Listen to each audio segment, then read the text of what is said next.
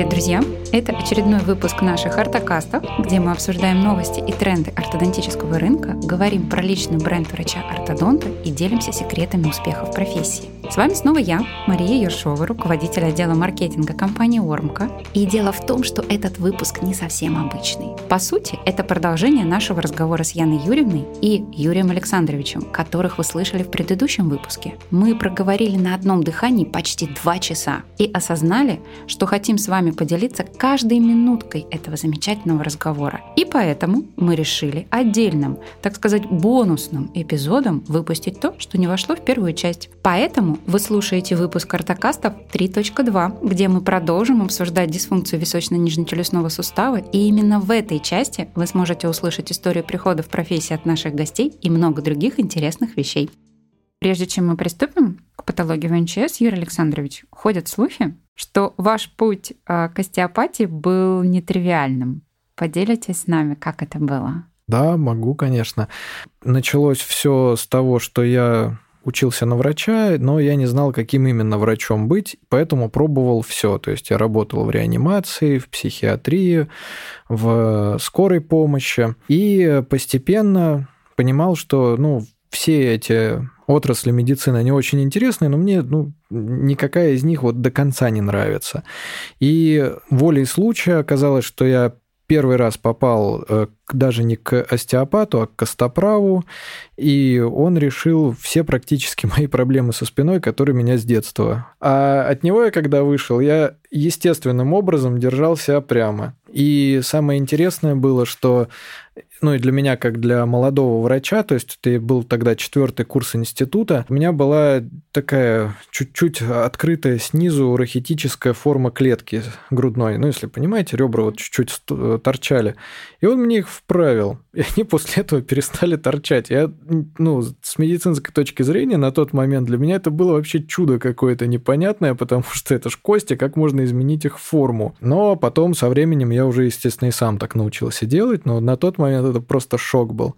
И вот э, через некоторое время я еще к тому же начал чувствовать всякие проблемы у других людей, то есть я начал чувствовать боли чужие, ну, руками, и это было странно, то есть, опять же, из-за работы в психиатрии на тот момент я думал, что у меня крыша съезжает просто, но потом убедившись... Я могу вас понять, то есть такой сейчас в голове, наверное, такой преподаватель по психиатрии говорит, шизофрения да. характеризуется бредовым расстройством. Да, галюны.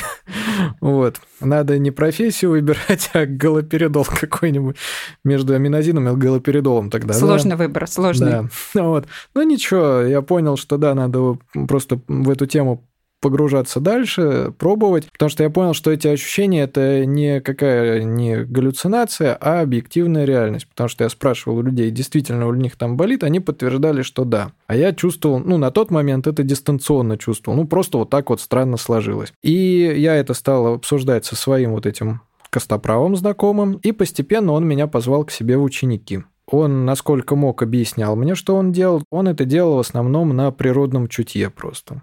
Пока я с ним э, занимался, я узнал о том, что вообще у нас есть, оказывается, официальное обучение по остеопатии. Ну и, соответственно, после этого я ушел из реанимации, потому что я понял, что хочу заниматься этим.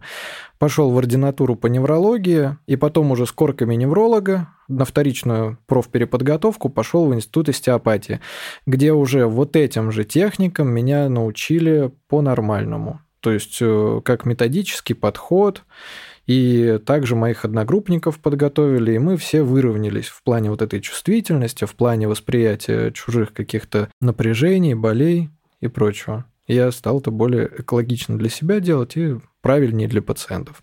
На самом деле, мне кажется, что всех нас э, чему научило в первую очередь э, присутствие в медицинском вузе в любом. Вот если мы ретроспективно смотрим на период исследования, период подходов, как они менялись. Мне кажется, что первое, чему нас научило вот это э, присутствие в ВУЗе медицинском, если ты сейчас не можешь что-то объяснить, но это присутствует, это не означает, что этого не существует, что это неправильно. Это означает лишь то, что этому еще не найдено соответствующее объяснение, какое-то, не знаю, инструментальное подтверждение и так далее. И, как правило, опыт показывает, что там через достаточно быстрый промежуток времени, там там 10 лет, 15 лет. В рамках нашей жизни это, ну, действительно недолгий промежуток времени. Что это там? Обучение в ВУЗе плюс ординатура, там, плюс э, аспирантура. Это уже больше 10 лет. Все. Мы понимаем, что мы находим это инструментальное подтверждение многим тем моментам, которые раньше были, ну так вот, на кончиках пальцах интуитивно ощущались. Поэтому я больше чем уверена, что через некоторое время то, что вы ощущали у себя как признаки какого-то не совсем понятного для себя чувствования, мне кажется, что мы достаточно близки к тому, чтобы получить некое там инструментальное подтверждение всем этим моментам. Мне кажется, что стопроцентно. Но мы этим и занимаемся. Вот вы же сказали про то, что я руковожу лабораторией остеопатии. А мы там, собственно, коллективом кафедры и занимаемся изучением этого. Мы изучением физиологии воздействия остеопатии на организм занимаемся и особенностями вообще, в принципе, этого процесса. То есть особенностью чувствования у остеопатов, особенностью развития этой чувствительности от курса к курсу. То есть мы смотрим, как это и на пациентов влияет, и на врачей. У нас Все больше и больше копятся материалы в плане исследований. У нас сейчас появились новые, вот буквально на той неделе, аппараты по лазерной диагностике кровотока. То есть это а, оценка сатурации, оценка окислительного метаболизма в крови, как он меняется вот прям во время воздействия да, остеопатического, в плане наполнения кровью, а, ну, то есть это как капилляроскоп тоже работает. И у нас большой набор оборудование, которым мы все вот это сейчас изучаем, и на этом фоне, уже исходя из этих данных, мы пишем методички, учебники и рекомендации. Замечательно. Это очень интересно, мне кажется. Очень интересно. Но, Яна Юрьевна, коли у нас пошел разговор об истоках профессионального пути, то хотелось бы обратиться к вам. Как вы до этого дошли? Вы знаете, Мария, практически случайно. Случайно. Случайности не случайны. Случайности не случайны. Я училась в институте и думала, что я буду хирургом. И мне было очень интересно заниматься реконструктивной хирургией, то есть вот эти вещи, все косметические дела. Но потом случился четвертый курс, и случился первый цикл по ортодонтии. И я была настолько очарована этой специальностью, потому что, мне кажется, это абсолютная магия, когда ты управляешь, ну, ты полностью меняешь человеческую систему, да, зубочелюстную, когда а, становится все это ровно. Мне казалось, это волшебство какое-то. И мне очень хотелось к этому приобщиться. Я сразу же увлеклась цифалометрией, то есть я очень много там по этому поводу читала, смотрела, и вот как-то так и оказалось. То есть на самом деле после первого цикла на кафедре я уже другого пути для себя не знала. Ортодонтия – это абсолютная магия. Да. Абсолютно. И, любовь с и первого любовь. взгляда. Это абсолютно точно. На самом деле я здесь э, полностью вас поддержу. Очень часто у обывателей складывается впечатление, что ортодонтия – это про красивую улыбку. Я даже вот среди какого-то своего ближнего окружения не устаю повторять, что ну, это скорее побочный эффект, я бы приятный. так сказала. Приятный да. побочный эффект. Побочные эффекты могут быть приятными.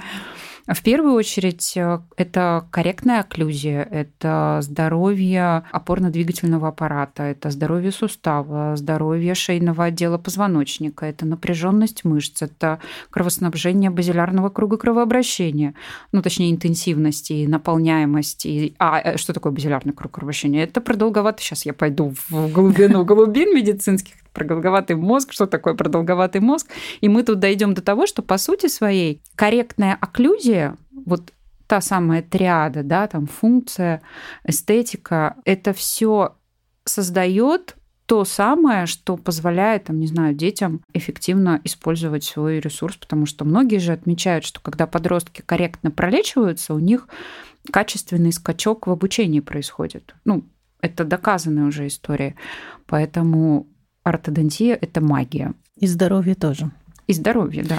Я очень хорошо помню, у меня лечились, э, ну, лечилась такая спортивная семья, и там ребенок занимался футболом.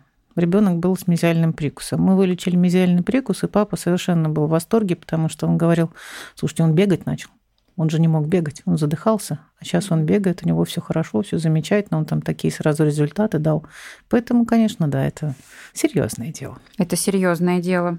Конечно. Юрий да. Александрович, вот вы ведете прием в Санкт-Петербурге и Москве. Вас не останавливает расстояние между городами, настолько сильно желание помочь пациентам, справиться с этой патологией. Как вам удается совмещать практику в двух городах? Поделитесь вашим опытом. Ну, это больше года я делаю, то есть это не то, что я 20 лет туда-сюда мотаюсь. В основном все упирается в восстановительные меры.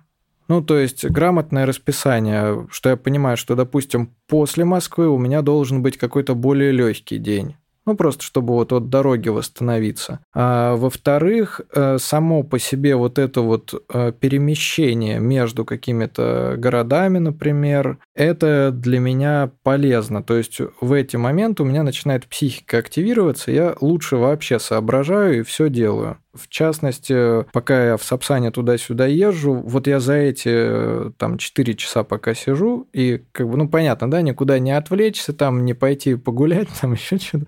Вот, я за это время кучу всякого полезного написал. То есть э, всякие мои образовательные программы, некоторые статьи, они все написаны в Сапсане. Можно сказать, что я просто за 4 тысячи у них арендую столик, чтобы посидеть, пописать. Заодно перемещаетесь. Да, да, заодно езжу туда-сюда.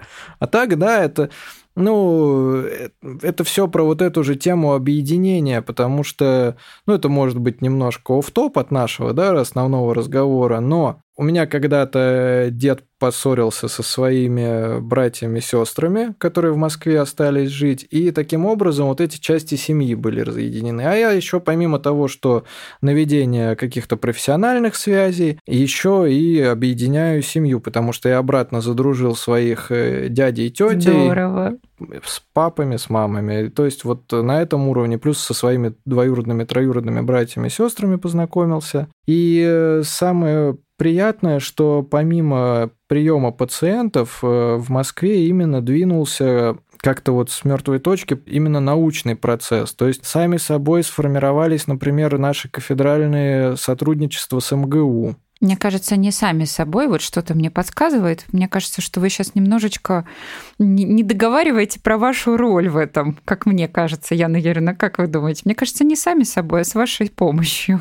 Я думаю, да, определенное влияние, наверное, все-таки от Юрия Александровича было. Ну, возможно. Ну и просто вот э, там, опять же, с Яной Юрьевной все давно-давно уже там понятно, что я про вас там уже там года с 15 с 14 что-то слышал, да, когда начал только этой всей штукой заниматься. И вот, опять же, тут удалось э, взаимодействовать, познакомиться для начала, да, и да, да. Дальше уже начать строить какие-то совместные планы проекта. И поэтому классно то, что есть возможность вот так вот ездить туда-сюда, да?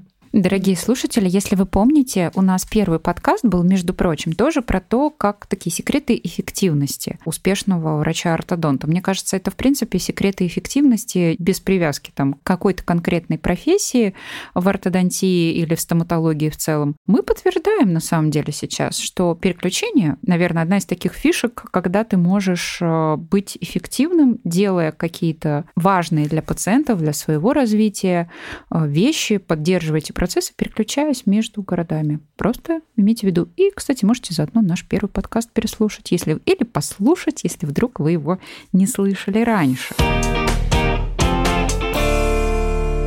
Как можно вот обозначить основные тренды в лечении пациентов с дисфункцией височно-нижнечелюстного сустава? Как сейчас их лечат? Вот прям по направлениям? Ну, прежде всего, естественно, то, о чем все говорят, это все знают. Самый популярный метод э, считается это сплин-терапия. То есть это аппарат съемный, который перекрывает там полностью или частично зубы на одной из челюстей, изготавливается из пластмассы, и, соответственно, пациент его носит для того, чтобы где-то мышцы расслабить, где-то разобщить суставную поверхность, где-то позволить создать условия для репозиции дисков и прочее. То есть это, наверное, самое основное. Но я никогда не устану повторять, что сплинт это просто.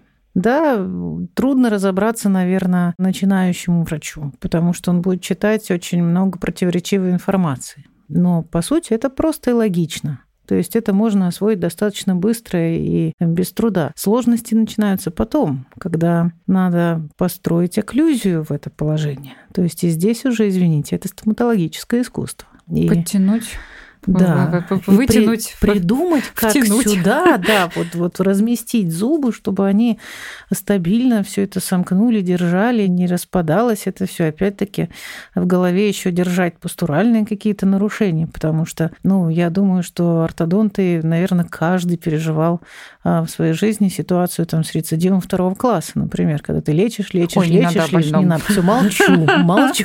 Нет, нет, нет, говорите просто это вот как раз про второй класс, это семейная внутренняя история.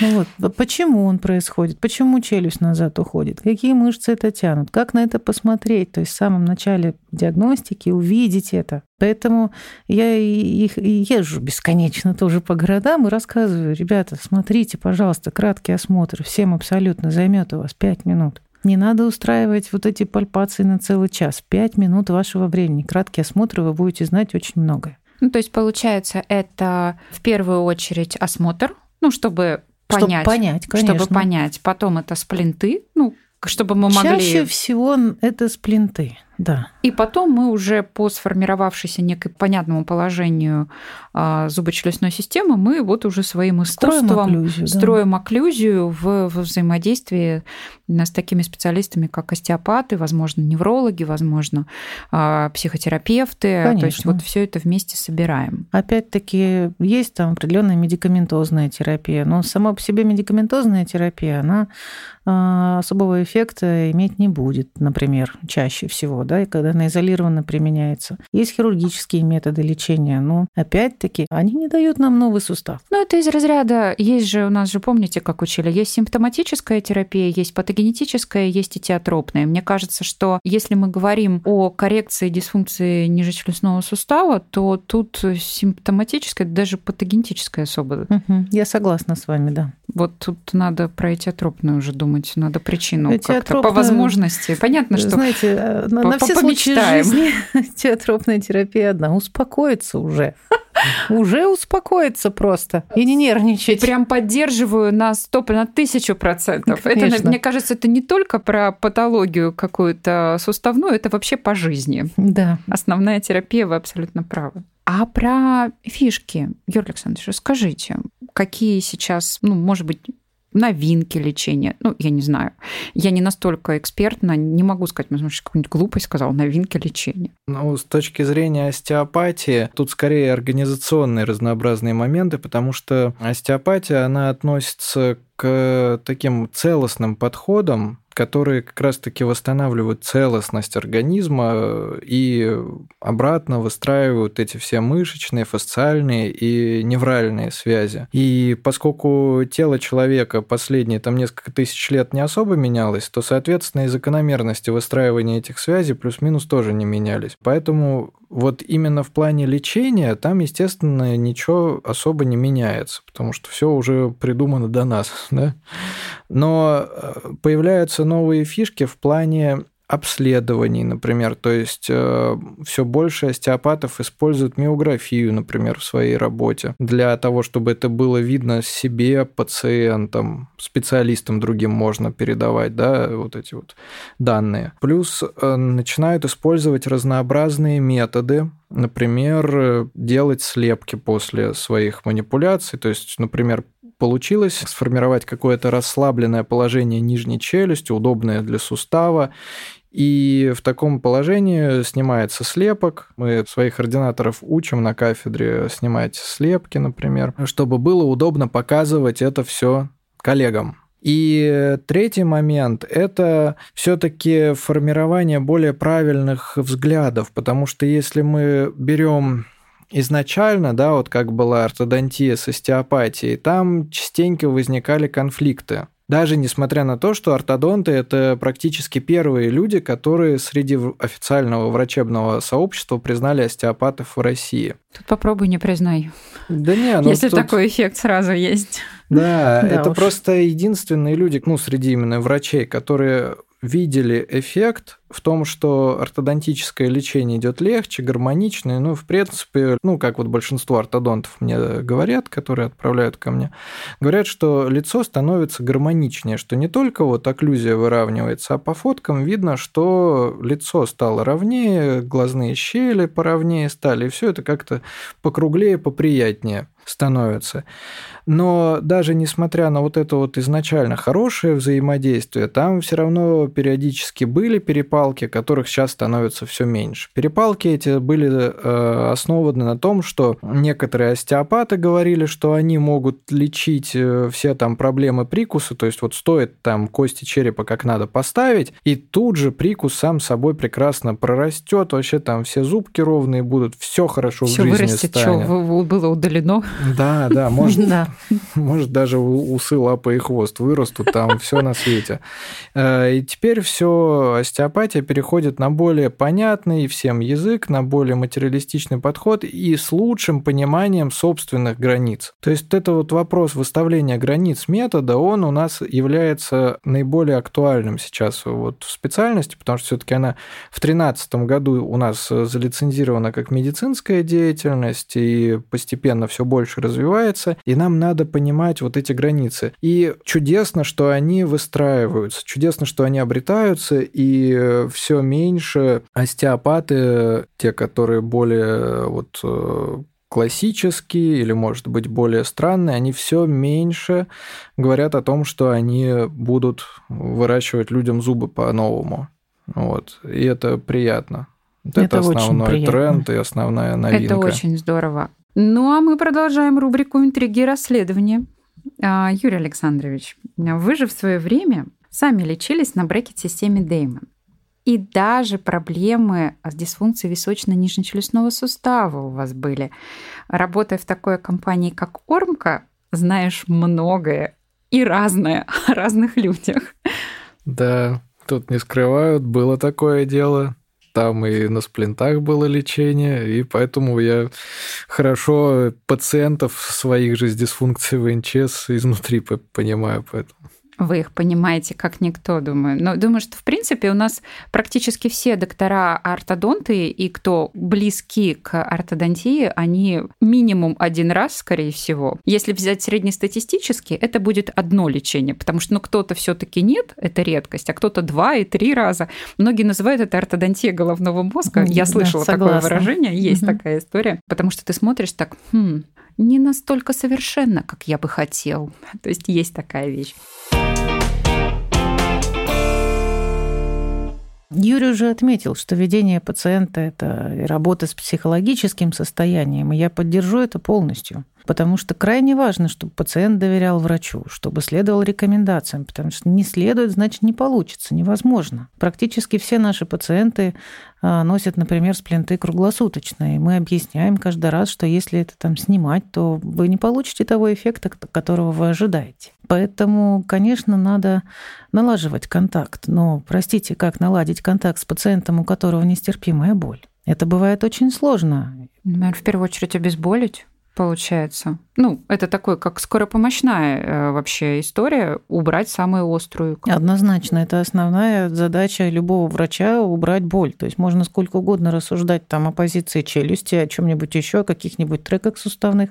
Но, простите, если оно болит, какая разница? На скольких часах там лежит этот диск? Оно болит его надо убрать. Но как, понимаете, если говорить о скоропомощной ситуации, то есть у врача, стоматолога, ортодонта, например, вот возможностей на приеме это сделать крайне небольшое количество. Мы же не хирурги, мы не делаем блокады. То есть это более хирургическая ситуация, причем даже не стоматолога, хирурга, а челюстно-лицевого хирурга. Ну и блокада такая история на самом деле. Да, стоит ли ее вообще Стоит ли ее делать вообще, да. да. Потому что, конечно, бывает разное. Мы можем, например, кому-то сделать какую-то экспресс-гимнастику. У нас есть определенные методы мануальной коррекции, которые мы у остеопатов же, между прочим, подсмотрели надо сказать, да, тоже в мануальной терапии. То есть где-то мышцы расслабить, где-то что-то, кому-то это вполне достаточно. Но ведь понятно, что острый артрит это никакая гимнастика никак не обезболит. Если, а, например, раньше у пациента было ортодонтическое лечение, да, и вдруг во время этого лечения возникла дисфункция и боль. То есть мы же понимаем, что пациентов много, и они разные Но мы, как врачи, у пациента одни, и надо же быть очень внимательным. И каждый раз очень анализировать внимательно каждый новый случай, чтобы у каждого конкретного пациента было максимально правильное лечение, обоснованное. Самое главное, обоснованное, потому что никогда не надо пробовать. Никогда не надо стрелять по воробьям, надо всегда очень четко целиться и знать, где ты сейчас и куда ты хочешь попасть. Из разряда «а давайте попробуем», а пациент такой «М-м, «не давайте». Вы знаете, на самом деле так и есть, потому что когда приходят люди а, с заключениями откуда-нибудь, я вот, например, читаю заключение, читаю, а, что было посоветовано, там, да, рекомендовано, прошу прощения, в качестве лечения. И я смотрю, что там есть все. Вот на все случаи жизни. И противовоспалительная терапия, и миорелаксанты, и что-то еще. Я думаю, ну то есть, ну что-нибудь да поможет. Но ведь это неправильно. Конечно. Это из разряда на всякий случай назначить все. Да. Это вот, э, извините, конечно, не могу не сказать, напоминает подход э, многих неонатологов. На всякий случай поставить ребенку все на свете, если что, я предупреждал. Да, Но такой, к сожалению. Получается такой страхующий себя в первую очередь вариант. Но это же тоже такой момент э, не очень хороший для пациента. Он же, получается, начинает все это внедрять. Да. И это получается то самое, о чем вы сказали, Яна Юрьевна, из пушки по воробьям. Заодно э, уничтожим все вокруг. Угу, не да. растит и ничего. Я согласна. Я вот, например, крайне не хотела бы, чтобы ну, ко мне бы такое лечение применялось по любому поводу. И зачем это делать пациентам? То есть поставьте правильный диагноз. То есть нет диагноза, нет лечения. Это же база медицины. То есть об этом говорят все всегда. Почему же это делают? Да даже антибиотикотерапия сейчас а, претерпевает изменения. Если раньше было вот то самое из пушки по воробьям, давайте там ультраширокого спектра действия, да. чтобы вот сразу... Чистое поле такое. Поле да? чистое вообще, там трава не растет. Вот, то сейчас, наоборот, подход меняется. То, о чем мы говорим, подходы в медицине сейчас меняются. все таки в первую очередь стараются а, назначить относительно примерно по хотя бы по локации а, инфекции какой-то предположительный первый антибиотик, и стараются все-таки а, на чувствительность, там, по крайней мере, в стационарах в любом случае сеять. Сейчас, благо, сейчас есть возможности делать это гораздо быстрее. То есть, если уж мы в этом меняем подходы, ну, что терпит в какой-то степени, да, то есть, понятно, может и не терпеть из-за болевого синдрома, но терпит в сравнении там, с какими-то септическими историями. Здесь-то уж можно, что называется, углубиться и поставить тот самый диагноз и подобрать это лечение. Я думаю, да. И так и должно быть. Да, вот опять же, с другой стороны, по исследованиям в плане дисфункции ВНЧС, ну, по крайней мере, то, что можно найти большие обзорные статьи и мета-анализы на PubMed, где используется много методов лечения, да, то есть смотрят, условно говоря, какой метод лечения лучше всего работает для дисфункции ВНЧС. И есть несколько работ, которые указывают на то, что чем больше ты дашь разнообразных методов, тем лучше. То есть э, людям дают много разной физиотерапии, например, или какие-то сочетанные методы, типа там мануальная терапия плюс ортодонтия, плюс физиотерапия, плюс лазеротерапия. И это дает больше положительный эффект, чем отдельные какие-то монометоды. Поэтому тут, э, скорее всего, золотая середина должна быть, потому что, э, с другой-то стороны, это же трата времени, ну вот э, проблема, да, с пушки по воробьям, потому что действительно это неуважительное отношение к деньгам пациента, потому что большая часть вот этих восстановительных процедур каких-то, они платные. Но есть, кстати, много чего бесплатного, что можно получить в поликлинике, например, по месту жительства, но это требует времени тогда. Да, я вот. только хотела сказать, а как же время? Ну, это в любом случае, даже если ты ходишь платно, ты все равно тратишь время. То есть mm-hmm. это на дорогу, на сам прием. И хочется, естественно, тратить на что-то эффективное. Если человек умеет, например, видеть ну, положительные стороны, потому что он же все равно получает какие-то положительные вещи. Ну, условно говоря, приходит ко мне человек с дисфункцией ВНЧС, у него болит эта челюсть, и помимо этого там всегда еще несколько чего-то, каких-то сегментов болят, то есть там шея, поясница, еще что-то. Я его лечу и, например, оказываюсь неэффективен. У него челюсть так как болела, так и болит, но у него проходит, например, шея и поясница. Очень это хороший х... эффект, на да, самом деле. Да, это хорошо. Но человеку, да. у которого... Я согласна. Опять выпрямляется. Мы опять выпрямились, Яна Юрьевна, в этот момент. Но, блин, ну вот тех, у кого болит э, сустав, им все равно оказывается. То есть они это могут даже не заметить, что у них прошла шея, что прошла поясница. То есть они этого даже могут не заметить и тем самым обесценить эту работу, сказать, что типа нет, ничего это не работает, и продолжать оставаться в своей депрессии. Я к тому, что вот эта кооперация с врачами других специальностей может кажется со стороны, что может быть проще. Но здесь есть вот эти самые подводные камни. Иногда не хватает хороших проверенных контактов, потому что тоже, допустим, человеку назначили много всяких специалистов, а часть из них, например, оказалась плохими. Ну, бывает же такое. У нас же много людей в любой специальности оказывается случайно. Ну, в плане, что какой-то вот профориентации нету, ну, не на своем месте, так скажем. Может, он и неплохой человек, но он и не хороший специалист при этом. И э, попадая к каким-то случайным людям, можно составить неправильное представление обо всей методике. Ну, условно говоря, пришел ты к плохому стоматологу, плохо пролечили, потом думаешь, все стоматологи плохие, пойду к бабкам лечиться. Там заговоры, короче, там точно нормально будет. С другой стороны, помимо хороших вот этих контактов, пациент уже может разочароваться и не хотеть больше тратить свои ресурсы. И также есть большая проблема в том, чтобы между специалистами произвести какую-то коммуникацию и наладить вот это вот согласованные действия. То есть то, что в некоторых лечебных учреждениях существуют междисциплинарные бригады, это очень хорошее занятие.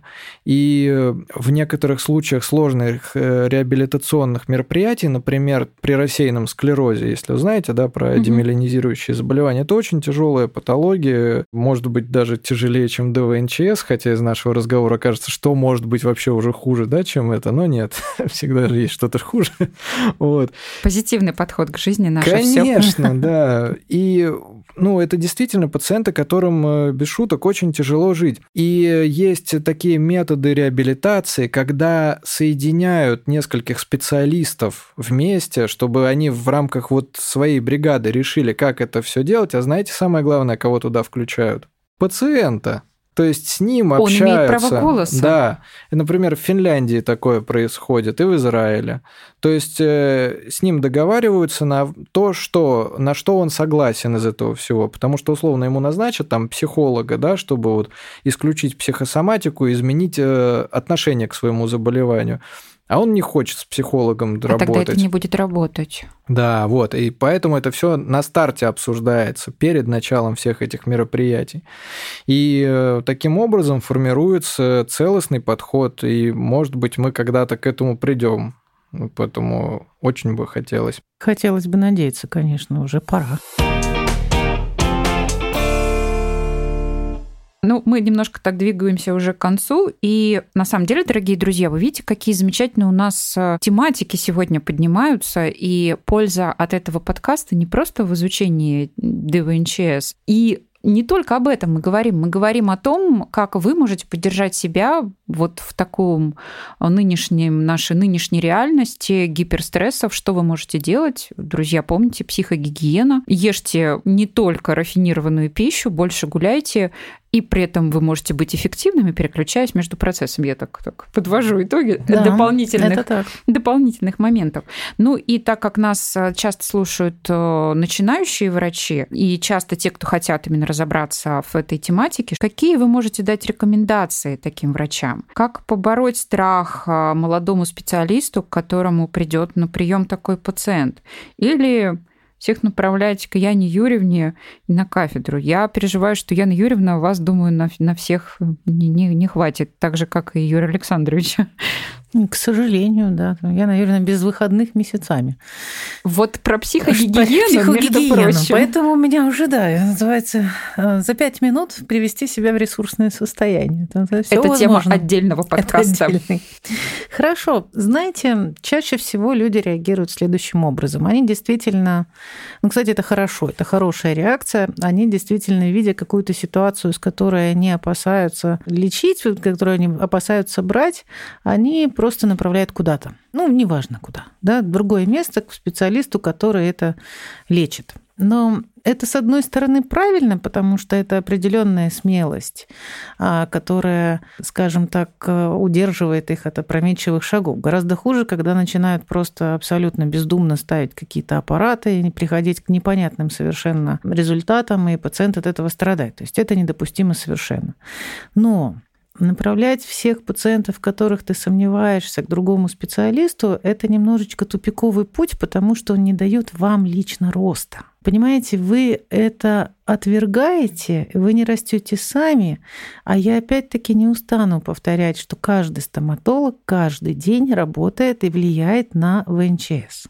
Всем накладками, ортодонтическими аппаратами, капами, сплинтами, просто открыванием, сидением, понимаете? То есть это надо знать. Вы не убережетесь от этого, вы не убежите, и прятать в голову песок не получится, потому что все равно судьба придет в качестве ДВНЧС. Поэтому, ребят, учитесь. Учитесь, смотрите, вникайте, начните с небольших шагов. Понимаете, дорогу осилит идущий. Вы начните с того же краткого осмотра, начните делать его всем. У вас закрепится навык, у вас пойдет узнаваемость, вы наработаете какой-то глаз, понимаете, вот если так говорить, третий, будете чувствовать, когда что-то идет не так. И дальше вы пойдете этими шагами, осилите этот путь, и все будет хорошо. Потому что вы каждый день уже влияете. И у любого вашего пациента всегда может, у любого человека, у которого есть сустав, всегда может развиться дисфункция из-за чего-то. Сейчас количество растет, потому что действительно люди в стрессе, люди сжимают зубы, люди бруксируют, и поэтому даже у абсолютно благополучных людей это может наступить. У нас у всех с вами тоже может наступить в любой момент. Поэтому не надо этого бояться, это надо изучать. Из разряда совет такой, смотри, пробуй, начинай. Думай. Самое думай. главное, думай. И оценивай все.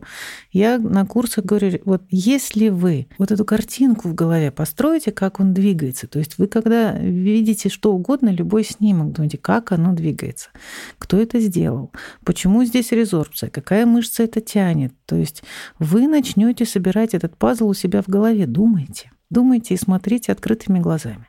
Угу. Потому что даже, понимаете, в наших стандартных методах э, исследования той же цефалометрии столько информации, которую мы не замечали традиционно, по тем же суставам, по тем же позвонкам. Поэтому растите, идите. Главное, просто не паникуйте. Не надо э, отвергать это знание, оно вам пригодится не раз.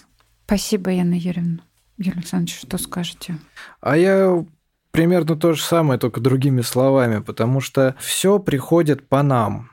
То есть, если вы врач, и вы понимаете, что к вам начинают идти эти пациенты, то это просто знак Вселенной, что вам надо в этой теме разбираться. Естественно, не ко всем такое пойдет. Такой поток не ко всем пойдет, но к некоторым, если вы понимаете, что у вас этих пациентов становится все больше и больше, ну, все, значит, пора с этим разбираться.